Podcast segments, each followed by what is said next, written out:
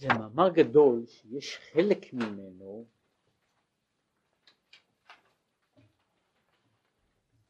מצד אחד עוסק, ב, זה פרשת המאמר של פרשת תרומה, שהוא לא בדיוק שייך, ל, שייך ל, ל, לכמה, לכמה עניינים, אבל ה, המאמר הזה קשור קשר פנימי עם המאמר הקודם. קשור קשר פנימי, לא קשר חיצוני, עם המאמר הקודם, מפני שהוא עוסק שוב בבעיה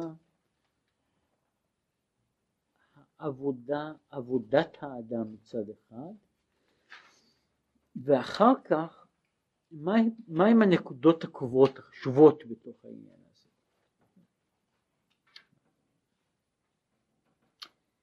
עכשיו, לפרשה הזו יש כאילו התחלה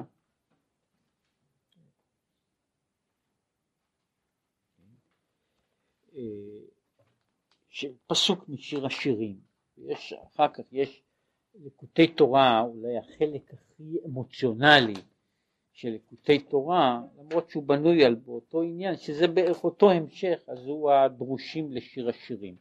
זה ספר גדול של דרושים שהוא נמצא על שיר השירים, ופה יש אה, על נושא, נושא בהקשר הזה,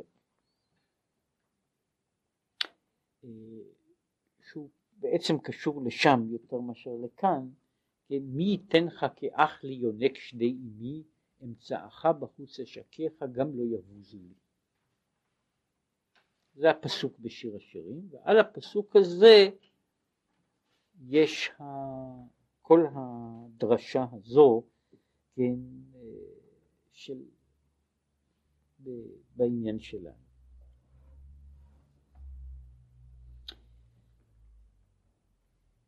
מי ייתן לך כך?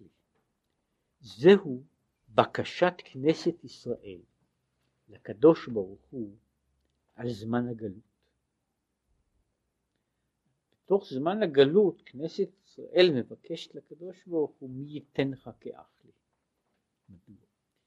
שבזמן שבית המקדש היה קיים נקראו ישראל אחים למקום. וכמו שכתוב למען אחי ורעי. וכתיב אחר כך למען בית השם אלוקינו. כלומר מתי נקראו ישראל אחים? כן? בזמן שבית המקדש קיים. יש מצב שבזמן שבית המקדש קיים, בזמן ששכינה במקומה, אז ישראל נקראים אחים, אחים למקום. עכשיו, לאחר לפיכך, מבקשת כנסת ישראל עכשיו, לאחר החורבן, מי ייתן לך כאח לי. קודם היה הדבר הזה של האח, היה בפועל, עכשיו זה עניין של, של בקשה, מי ייתן לך כאח ומכאן זו, זו, זוהי ההתחלה של, של, של הדבר הזה, הבקשה, מי ייתן לך כאח. ופה עכשיו ניכנס להסבר קצת של פנימיות הדבר. והעניין, והנה בכרובים שהיו בבית המקדש וגם במשכן, וזה הקשר לפרשה שלנו, כתיב ופניהם איש אל אחיו. הכרובים עומדים שני כרובים. עכשיו זה ידוע, וזה קשור פה, אני רק רוצה להקדים פה את המאוחר, גם בדברי חז"ל, כן, יש לא כל כך הרבה למשל אחד הדברים הוא שעד היום אחרי כל מה שכתוב על זה אנחנו לא יודעים איזה, איך נראים הכרובים. כל, כל זה ש, שאנחנו יודעים אין לנו בכלל מושג איך נראים הכרובים חוץ מזה שלכרובים יש רגליים ויש להם כנפיים, כן? אבל, אבל מעבר לזה איזה פרצופים למשל יש להם, כן? אנחנו פשוט לא יודעים מפני שאין לנו שום תיאור איך, איך, אה, איך, איך, נראה, איך נראה לא רק כרוב בשמיים, אלא גם הקרובים האלה שהיו במקדש. כן? יש לנו תיאור כולל, ועשית שני קרובים. כן? אבל איך הם נראים קרובים, אין לנו מושג, אין לנו מושג אם יש להם, איזה גוף יש להם, יש להם גוף. כן? כל, כל העניין הזה הוא, הוא כולו, אבל ברור דבר, דבר שמופיע באחד הדברים, ששני הקרובים שעומדים ככה הם מסמלים את הקדוש ברוך הוא ואת כנסת ישראל. וכל התיאורים, ויש כל מיני תיאורים דרמטיים ורומנטיים וכל ואחרים, שהקרובים האלה אה, שאומר כשישראל כשישראל הם במדרגה גבוהה אז הקרובים עומדים איש של אחד מול השני כשהם לא במדרגה גבוהה הם מתרחקים הם לא עומדים אחד השני וכך הלאה אומרת, הקרובים הם, זוג הקרובים הללו הוא ה... לכן כל מה שיהיה, שיהיה ושקשור כמה הלאה, שהכל, המקום הזה שהוא למעשה כאילו ה...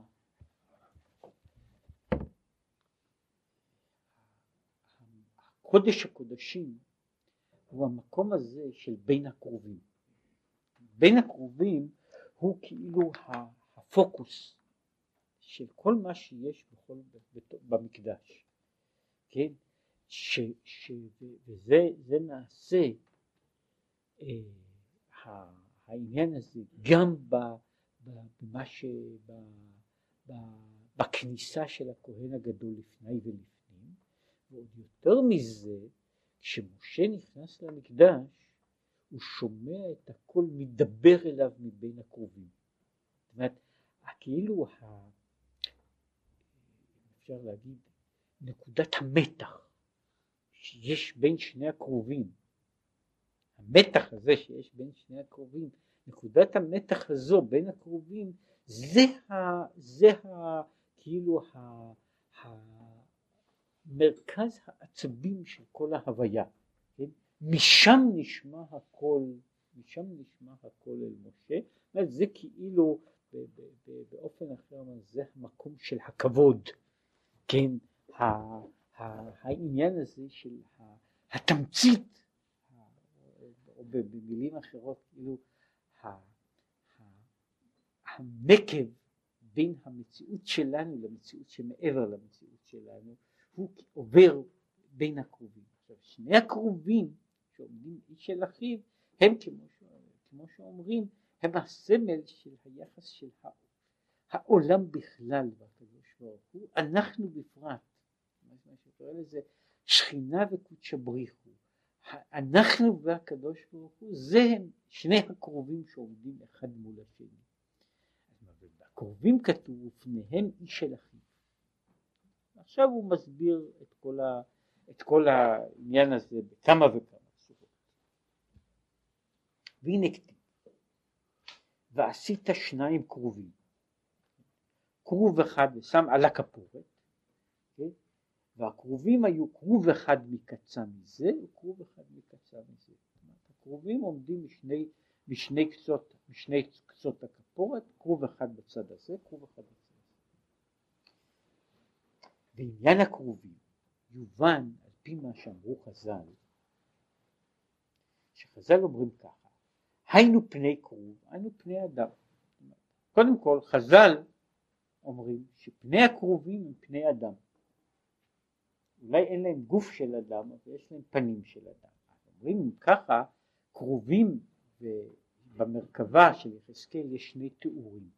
בתיאור אחד בארבע החיות יש פני, אה, אה, יש, יש פני שור, במקום אחד מופיע במקום פני שור פני כרוב. יש פעמיים. אז אומרים שאם כרובים הם פני אדם, אז יוצא שכרוב, פני אדם ופני כרוב הם אותו דבר. ההסבר הוא שם שיש אפה רב רבה ואפה זוטרה, פנים גדולות ופנים קטנות. ומכאן בא העניין הזה שאנחנו אומרים שהפנים, פני אדם הם פנים של אדם מבוגר, וכרוב הוא פנים של תינוק. ומכאן בא כל מה שיש בכל זה עד, ל, עד ל, ל, ל, ל, לכל הקיץ' שמופיע בכל מיני מקומות, כן, המלאכים הקטנים, כן, אה, עם, ה, עם פרצופים של ילדים, כן, מה שקוראים, שאפילו בשפות אחרות קוראים להם, אנגלית ובעוד שפות קוראים להם כרובים, כן, שאומרים שלמישהו יש פרצוף של, של כרוב, כן, צ'רובק, כן, אז זה בעצם בא מהעניין הזה שזה זה עבר בתוך כל העולם עד של העניין הזה שזה נקרא כרוב, כרוב זה פרצוף של תינוק, אז אלה הם הכרובים, זה אומר ככה, בכל אופן התמצית היא שהכרובים יש פני כרוב הם פנים קטנות, הם אפזוטרה, פנים קטנות, פנים ב, של, של דמות בקטנות, יש דמות, יש דמות גדולה ויש דמות קטנה. עכשיו מהו הם? והנה כתיב ועל דמות הכיסא, שוב מהמרכז, דמות הכיסא דמות כמראה אדם. צריך להבין שהרי אין לו דמות הגוף, איך יכול להיות ש, שהוא רואה, גם הנביא שהוא מדבר, הוא רואה על הכיסא, אז הוא רואה דמות כמראה אדם. מה המשמעות של העניין הזה, גם עצם הראייה הזו, מה הוא רואה בדמות כמראה אדם. אך העניין, שהתורה נקראת אדם, כמו שכתוב, זאת התורה אדם. ההמשך הוא אדם כי ימות באוהל, כן? הוא, הוא, הוא אומר זאת התורה אדם, התורה היא אדם, הוא כתיב זאת תורת האדם. התורה והאדם הם, הם דבר אחד, כמו שהוא יסביר, אומר ככה, האדם הוא, הוא בעצם, כאילו היה אומר, וזה מה שהוא פה, פה יסביר בצורה אחת, בצורה אחרת, יש מהות אחת. כשהמהות הזו עוברת למד, ממדיום אחד למדיום אחר, או לצורת ביטוי אחרת, היא משנה את, ה, את הדמות שלה. היא משנה את הדמות שלה. אז יכול להיות, יש דברים, אומרת, אני לקחת דוגמה, שוב, יש, אין לנו כל כך הרבה דברים, אה, אה, דברים בתוך העולם הזה, עם כל המרחב הזה, כן? אבל אני יכול למשל לקחת תבנית, תאורטית כל תבנית שבעולם, אבל תבנית, תבנית פשוטה. אני לוקח איזה תבנית פשוטה, אה, תבנית של, אה, של, של שבלול נגיד, צורה כזו, או שאני לוקח תבנית, כמעט כל תבנית שבעולם. עכשיו את התבנית הזו אני יכול לבטא בציור, בצורה כזו. עכשיו לתבנית הזו אני יכול גם לתת נוסחה, כן?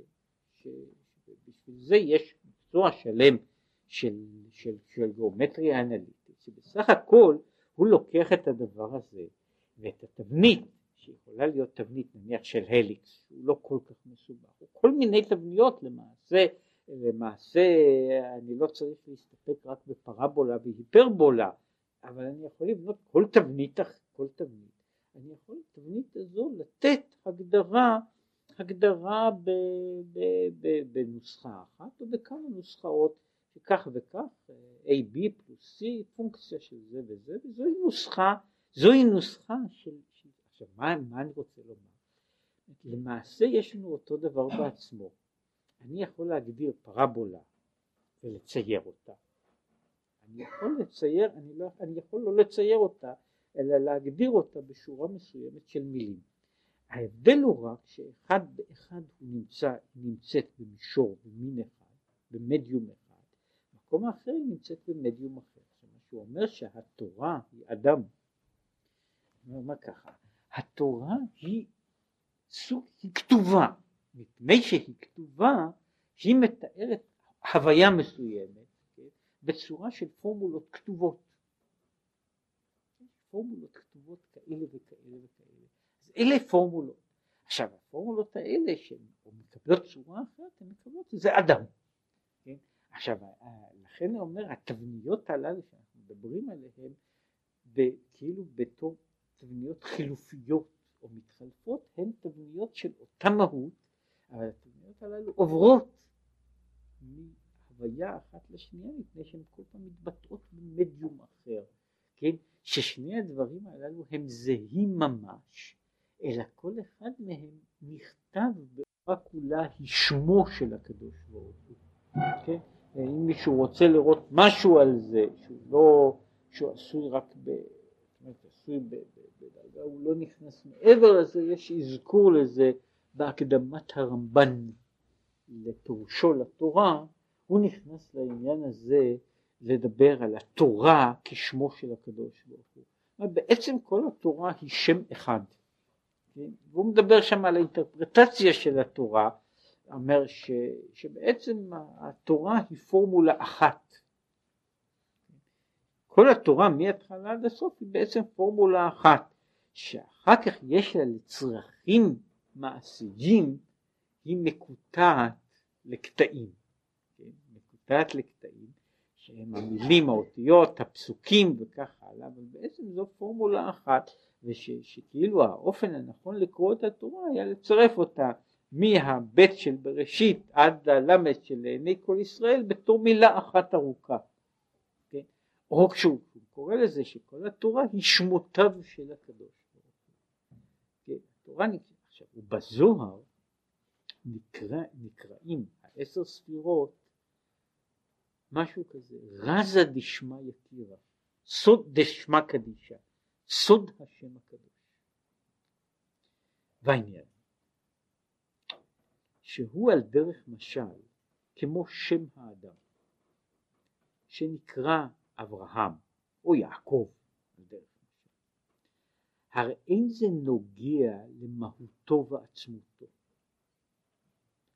שעצמותו ומהותו של האדם הוא השכל ומידות שלו שהם שייכים בו גם כשהוא בפני עצמו. יש חלק של האדם שהוא עצמותו, ואיך אני מגדיר את עצמותו? עצמותו זו אותו חלק, אותו חלק של המהות האנושית שאיננה תלויה באחר, איננה תלויה במציאותו של האחר, ואיננה שייכת למציאותו של האחר. ומהצד הזה יש האדם מבחינתו הפנימית, יש לו נפשו של האדם, שכלו של האדם, האמוציות של האדם, הן שייכות, הן שייכות לעצמותו במובן, שוב, אפשר היה להיכנס לדיוקים יותר, יותר שלמים, אבל פה הוא באמת לא נכנס לזה, מדבר, יש חלק שהוא הגדרת האדם לעצמו כשהוא עומד בפני עצמו. יש מה שאין כן שמו, אינו צריך לו כשהוא לעצמו. שמו של האדם הוא אחד הדברים שהאדם לא זקוק לו. לכן זה, למין החידות של ילדים קטנים, ששואלים אותם את השאלה הזו שהיא חלק של אותו דבר ששואלים ילדים קטנים איזה דבר יש לו לאדם שכולם משתמשים בו הרבה יותר ממה שהוא בעצמו, כן? והתשובה היא ששמו של האדם הוא הדבר שאחרים אחרים משתמשים בו הרבה יותר ממה שהוא בעצמו משתמש בו. עכשיו מה שהוא מגדיר פה בעצם זו הגדרה יותר שלמה. אם אדם הוא לבדו איננו נזקק לשם בכלל. השם הוא, הוא, הוא, הוא, יש, דיברנו פעם על זה, למדנו קצת את, העניין הזה בצורה, בצורה נקרא לזה יותר פילוסופית ובהשלכות יותר, יותר דקות את כל המהות של השם היא מהות מאוד מורכבת, אבל המהות של השם קשורה להתייחסות, גם כן לאינטראקציה בין האני לבין האחר. כן? וכשכאילו שאני נמצא לעצמי, המהות של השם אין לה משמעות. כן? השם הוא, הוא ההגדרה שיש בין, ביני לבין אחר בכלל. לכן אומר השם הוא רק, אבל אינו אלא בחינת חיצוניות שבו, שלו, שעל ידי זה פונה לקוראו בשמו. בשם מה אני זקוק לשם? אני זקוק לשם בשביל להתייחס לאחרים. זאת אומרת, כדי שאחרים יוכלו להתייחס אליי, אני זקוק לשם. כן, יש בה, באותו עניין ויש בזה, שוב, מן הנימה הרצינית שברצינית עד לנימה, למה יש שמות לדברים? אומר, השמות של הדברים זה האופן שאני אוכל לבנות דיפרנציאציה של הדברים הללו. כן? אני קורא לכל דבר בשם, והשאלה היא, אה, אני, אה, הוא זקוק לשם הזה, זקוק לשם הזה כל זמן שיש מישהו שמשתמש. כשאין משתמש אז אין, אין, אין משמעות בכלל לשם. אז לפי זה הוא מגדיר ככה, השם מוגדר בתור החלק הזה של האני שהוא מעצם מהותו מתייחס אל העולם החיצוני, ממהותו מתייחס אל העולם החיצוני, לא מבחינה של המקרה. זאת אומרת, יש, יש שכלו של האדם פרקטי מתייחס הרבה מאוד לעולם החיצוני, אבל שכלו של האדם כשכל, שכלו של האדם כשכל איננו תלוי במציאות של האחר. לעומת זאת שמו של האדם כשם תלוי במציאותו של האחר, בהוויה של, שיש, שיש מהות של אחר, וכשאין מהות של האחר אין מהות של השם. וזה לכן אומר, וזוהי בחינת החיצוניות. וכאן הוא אומר אותו דבר, וכך, לגבי אין סוף ברוך הוא, אפילו החוכמה העליונה אין צריך לומר המידות עליונות, אינן ערך כלל למהותו ועצמותו יתברך. שמהותו ועצמותו יתברך מרומם ומתנשא מגדר בחינת חוכמה. ולכן התהוות עשר ספירות נקרא רזה דשמא קדישה. שהוא רק בחינת הערה בעלמא שאינו נוגע לעצמות. לכן הוא אומר כל עשר הספירות הם סוד השם. עשר הספירות הם סוד השם. מדוע? מפני אומרים שהספירות הם האופן שבו הקדוש ברוך הוא מתייחס אל המציאות, שבו המציאות מתייחסת אליו. והוא איננו שייך להגדרת מהותו. זאת אומרת ההגדרה פה וההבדל שהוא הבדל, הבדל בסיסי הוא אומר ככה לגבי האדם השכל של האדם האמוציות של האדם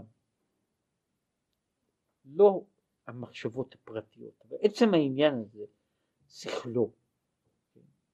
האמוציות שלו אלה הם האני שלו לגבי הקדוש ברוך הוא החוכמה והחסד והגבורה אינם האני שלו, הם השם שלו. זאת ההבדל הוא בשבילנו, לנו יש האני שלנו, הנפש המתגלה, תפיסת האני שלנו. עכשיו תפיסת האני שלנו, יש, יש לנו גם שם שהוא בא לשימוש של אחרים. מה שבשבילנו נקרא האני כל האדם של האדם הוא בשביל הקדוש ברוך הוא שם.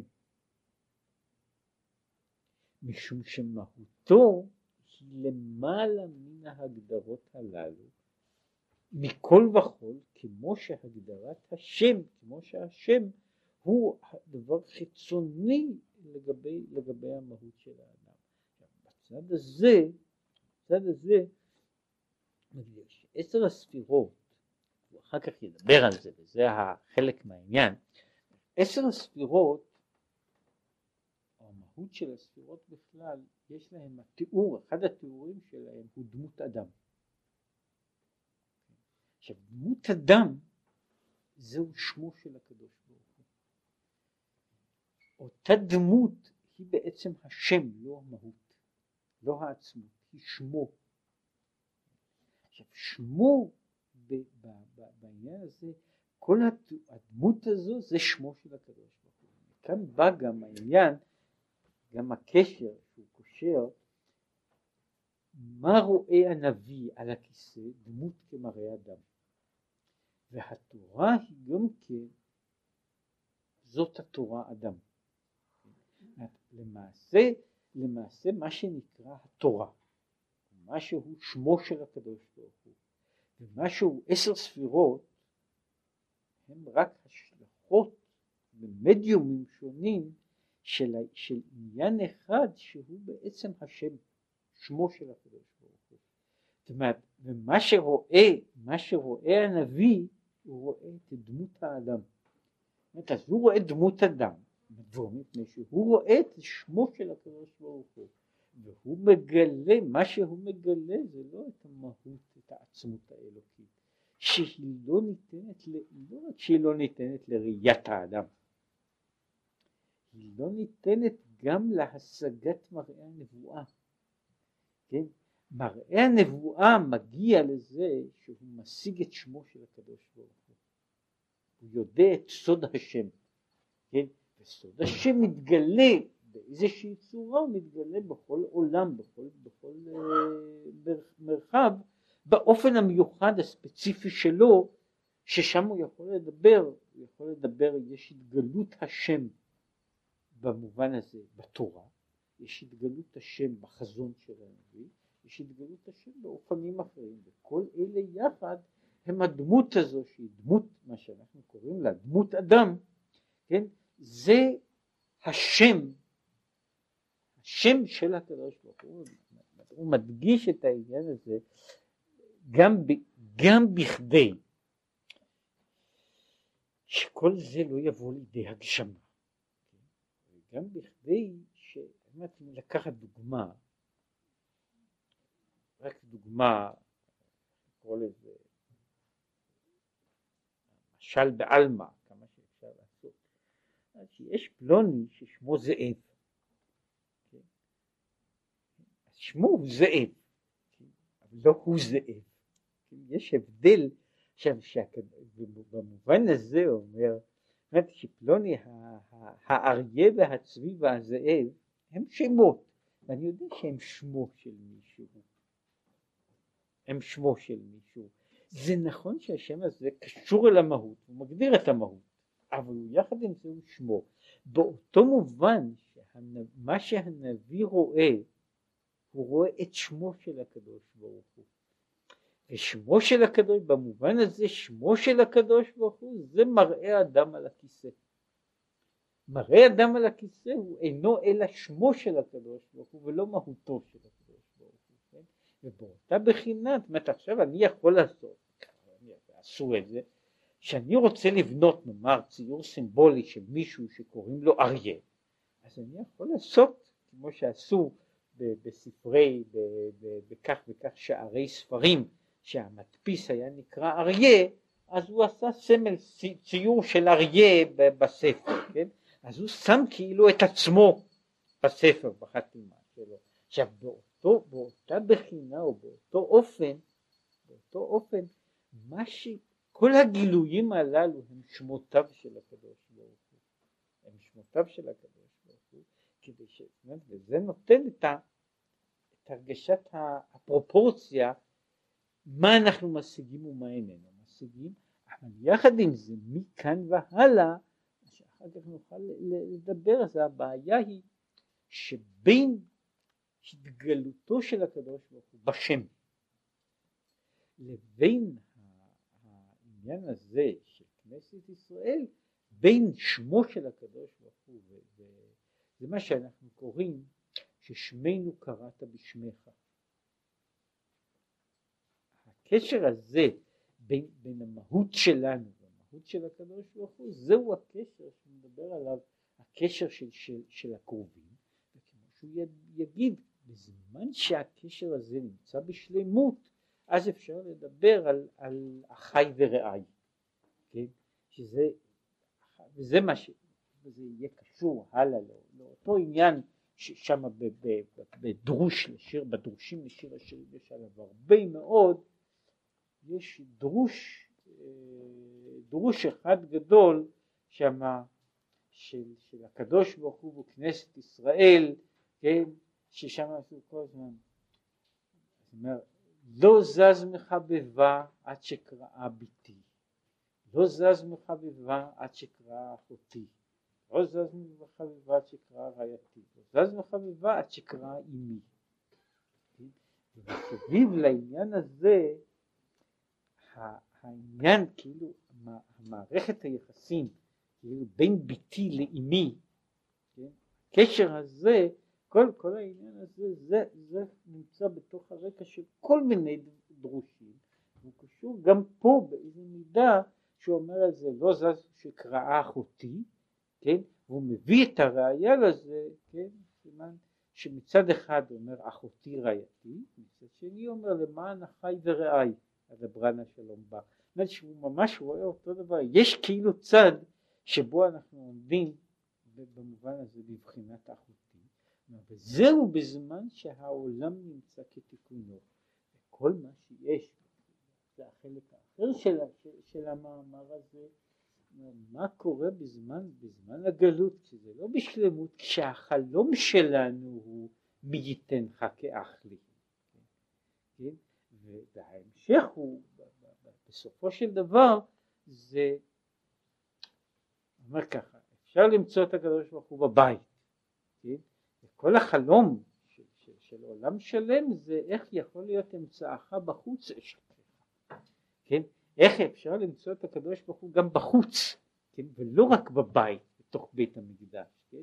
וזה בעצם כל המאמר עוסק בכל הצדדים של העניין הזה